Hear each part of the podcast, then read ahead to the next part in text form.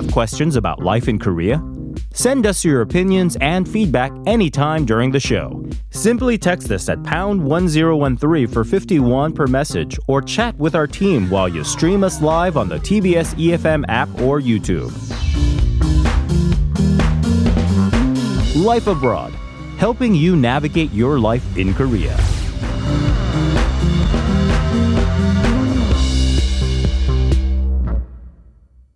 And we are back with Issue Today and reporter Tan Sung-cho. Happy Hump Day, Sung-cho. Good morning.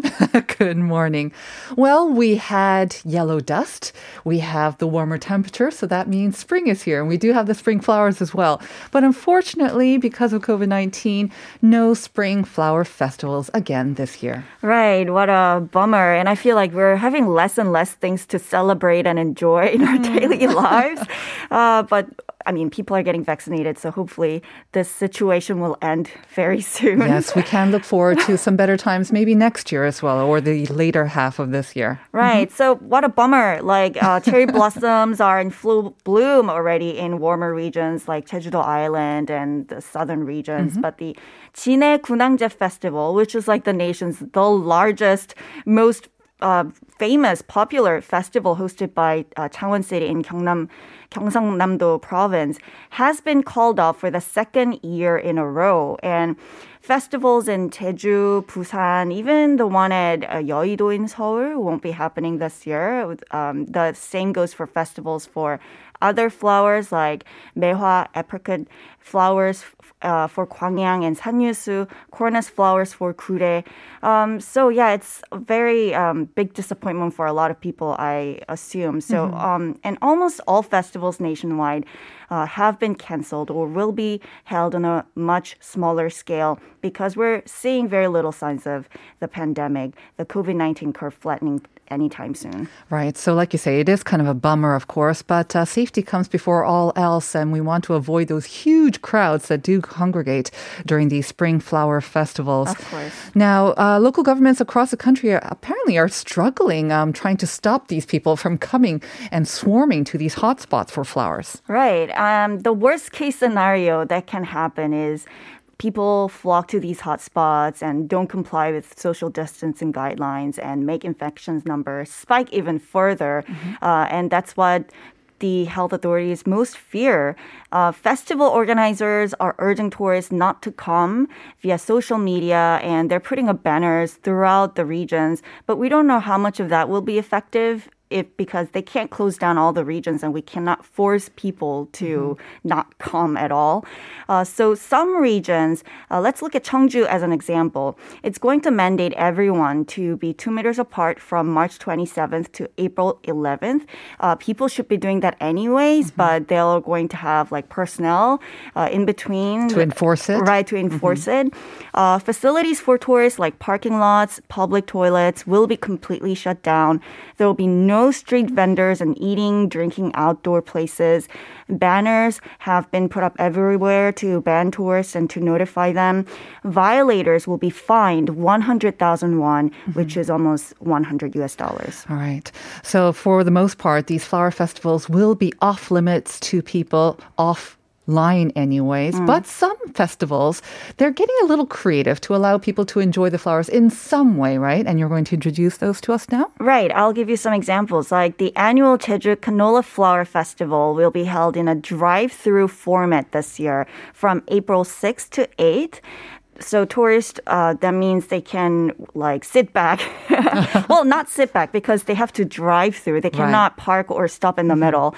But they can still watch the flowers from their vehicles and still get the viewing. And that's a beautiful way to enjoy it, really. Right, right. And another Canola Flower Festival hosted by Busan will be held on a much smaller scale, as the number of visitors will be limited to fewer than 50 per hour. And one of the main roads for cherry blossoms in Yeouido will be open. It's not the usual festival, but the road will be accessible for people from April 1st to 12th. But it's not everyone who gets to do that. You'll have to register for the program and win the ticket. It's just open to 3,500 people altogether. Right. And if you're not one of those lucky 3,500 people, I believe that they'll also be airing it online. They'll be allowing people to enjoy the flower blossoms online. online anyways, so that's a little bit of a consolation. Now, there is something else that we can look forward to. It's a light show that takes place at TDP, Dongdaemun Design Plaza. The one-week event is going to begin this Friday. Yes, the light show dubbed Seoul Light will be staged at the DDP from this Friday to April 1st. And the theme of this week's show, this year's show, is Seoul Haemong No. 2, which is like dream reading or interpretation. And we had the Seoul Haemong No. 1 in 2019. So Seoul Haemong, like, it means the past, present, and future of Seoul and Dongdaemun, which is a great eastern gate of Seoul. And we say that like we're looking forward to see the light at the end of the pandemic tunnel, right? So I think we're seeing it, right? Yeah, so I think to use light in that expression, it's kind of along the same line for this show. It's supposed to give like hope for people and allow people to dream for the post-pandemic era. I remember reporting about this in 2019, back when we didn't have the pandemic, and it was a fantastic light show on the exterior of the DDP, right? Which itself looks like this huge UFO. So it's quite a show. Right. You're exactly right. So the show features like a mix of colorful light, visuals, and music. So the light will be displayed on the DDP's 220-meter-long curved outer wall from 28 high-end projectors, and these projectors are going to show various images. Like recreated by AI. So the images are like reinterpretations of 6 million images of the present and past Seoul and 11,000 images of nature. There are over 60 speakers installed for the music as well. So the show will be held for 30 minutes apart from 7:30 p.m. to 10:30 p.m. Each show will limit the audience to 99 per day, meaning 594 people for 6 shows per day, actually. You can make reservations online on its official website, ddp.or.kr. All right, so again, you have to have a little bit of luck to get one of those tickets. But there's another one that we can look forward to, the night opening of Gyeongbokgung Palace. I've been to this. It's absolutely gorgeous and very popular, and that's why the tickets get sold out very quickly every year. Right, and I'm assuming the same goes for this year, I guess. And I feel like events like this makes me really frustrated because I'm either very late or very unlucky when it comes to making reservations. Right. Yeah, for shows that get sold out this quickly. So I always have to rely on like my friends who I go with to make the reservation. Well, Gyeongbokgung Palace, I think, offers beautiful sights all throughout the year, and you know, every season brings out its like own unique characteristics of nature and beauty, right? For this spring, the palace will be open in the evening between 7 p.m. and 9:30 p.m. from April 1st to May 31st. Well, it will be open in the morning time and the afternoon time, usually from 9 to 6 or 9 to 5, depending on the weekdays. The park will close for the evening times on Mondays and Tuesdays. And obviously, there's a cap on the number of visitors. It will be limited to 2,000 people per day. Reservation opens tomorrow at 2 p.m. For 3,000 Korean won tickets. So get ready. All right. April 1st to May 31st, 2,000 per day. Hey, not bad. Maybe the odds are in our favor. We can finally try it this time. Thanks, as always, Sung-cho. I'll see you again tomorrow. See you tomorrow.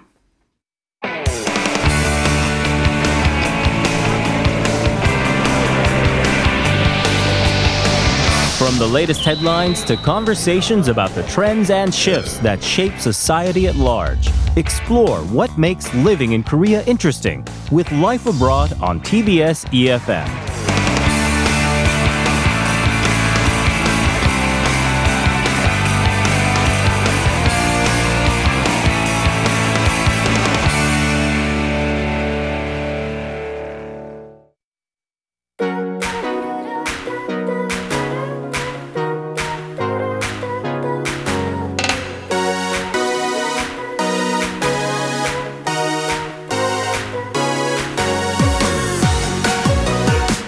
And that upbeat music is our cue for Up Your Space, our segment dedicated to trends and ideas about lifestyle design and home interiors.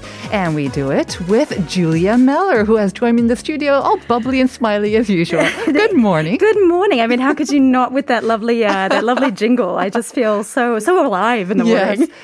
And you bring the studio alive, and you bring our listeners alive, and you wake them up with the great tips that you have. Excellent. Did you notice? I just wanted to follow up on what we discussed last week, because we talked about movable homes or like mobile homes. Yes. I saw it being advertised on the Coup thing. Did you? Yes, really? I did. It popped up on my social media account. Oh, wow. There you go. I know this. I also wonder if your phone's listening to you. It's so scary. It's so frightening. It's so scary. But yeah, it's a thing. Yeah. Actually, a couple of people asked me about that later, about, you know, spots to check out. Super interesting. Now, today we're going to be talking about another trend as well, and something that I think a lot of us, if not the majority of us, can actually relate with, right? 100%. Even if you didn't consciously think about it, this is just seeped into your life. Yeah. But I actually didn't know this term until I actually saw it on one of my many shows that I watch, which is called layered home. Yes. Layered home, I think it is in Korean. I have actually heard this because it's used by a couple of corporations that are trying to sell like home electronics. Right. And they're promoting this like a multi-layered home or whatnot, where the home is basically serving as or for multiple purposes, right? Right. It's this idea, and the reason I call it layered, it's thinking of when we wear clothes, that we wear lots of layers so that we can, you know, we can take off a layer and we can maybe feel a bit lighter, but there's multiple options for your outfit, just so your house can have multiple functions. Right. So the whole thing is your house isn't just to eat and sleep anymore. It's a place to do your home work. You can do your home workouts. You can have your friends over for a cafe, floor only, but it's still a thing. You have to work from home as well sometimes. A lot of us have been having to work at home. Not just homework, but actually working from home instead of the office, right? So that definitely is a trend that was trending over the past year, maybe to come as well. It was actually. It was labeled last year and it was on the rise. But every year, actually, the Seoul National University Consumer Analysis Center does this publication every year about trends to watch. Yep. And actually, layered home was named as one of the trends for 2021, so it's not going away. Yeah. And I imagine a lot of workers, people like myself, actually enjoy it. If you are able to work efficiently at home, you know, you save on money, time, commuting back and forth as well. You don't have to bother with the noisy sort of colleagues as well. That's right. No chit chat. But you know, the key word that you just said, efficiently. Yes. Working at home, and speaking as somebody, as an entrepreneur, I've worked at home for many years. That was a learning curve for me. So when everybody else was working for the pandemic, I felt for everyone because I've been through it, that actually it's quite difficult to work at home in terms of efficiency. And you do have very different situations or environments that you have to work with. Yes. So you're going to break it down for us, even depending on our personality maybe as well. Because, you know, I have this conversation with a lot of people, you know, not just in Korea but abroad, that everybody works differently. Yep. Everybody has different styles of what they want. And it's almost like studying as well. Everyone has different study styles. For me, I need to have loud music in my ears all the time. Yes, otherwise I can't focus. I used to listen to heavy metal while I studied, and otherwise I couldn't get anything done. Interesting. Now, that's pretty odd. Yes, other I've people never might heard not. Of it. Usually it's classical music, you know? No, it had to be whiny guitars was my way. So the idea is that even working from home, even if we all have to do it, you can change your space depending on your personality and how to work for it. Okay. So I broke it down into some personalities. The first one is the easily distracted. Okay. This is the person that is always in the fridge, always maybe doing the laundry, always seeing a spot on the floor that wants to clean it. That's me. Is that you? If I see something there, I'm on my way to the kitchen and I'll be distracted in 3 or 4 different ways before I actually make it to the kitchen. That's very easily done because the house will always have something for you to do. So the key if you're working from home here is to create a dedicated space only for work. Now, if you have an office or something like that maybe you've got some books from travel or something like that, the key is to actually make that workspace only about work. So recreate your environment that you might have had at work. Right. And if you can, make it a closable space. Exactly. You've got to close that door. Yeah, remember those interviews or Zoom meetings where we saw little kids or babies rushing in and the mom running in afterwards as well? I still watch that sometimes just for a laugh. Just for a chuckle, yeah. So it's going to happen. I have two cats. They always love it when I sit down to the computer. So it has to be a door-shuttable situation to really focus on it. Okay.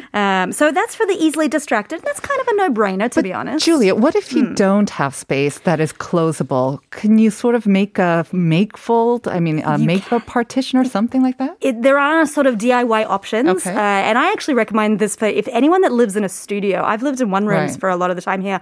And it's really hard to separate your sleeping and workspace or fun space. So those foldable partitions, if you can find a corner in your house that you can put a small desk and a chair and then just put up a foldable space around it. You feel like home. I'm at the office, right? The cubicle. Yes, because it's very much like a cubicle. But you can make it pretty. Get some mood lighting in there. But yeah, just make it feel like it's separated. And that's the place that you have to be. Your physical space does have a huge impact on how you feel as well, your mental space as well. So yeah, if you're having difficulty sort of separating the two, make the physical space first. That's right. It cannot be understated. Your physical space changes your mood dramatically. Okay, so that's me. There are some other types? Yes. Actually, this next one's me. The bored with the office. I see. I actually cannot use the same office every single day. Oh. I can't go to work at the same time and quit at the same time. I'm more of a WeWork style. You know, when you're sort of in a space where it's people that are all doing different things, but there's different spaces where you can enjoy. With the rock music in the background. Rock music, clearly. On my earphones, though, so no one else can hear me listening to my rock music. But this is the idea that your house actually has lots of spaces that you can use by having comfy couch things or like bean bags. And one of the things I did recently in my own house, I found a corner that just was not being used. I put some sheepskin rugs down and a couple of comfy pillows that I had lying around. And then I bought a lap desk. Yes. And lap desks are a game changer if you're working around many spaces in your house.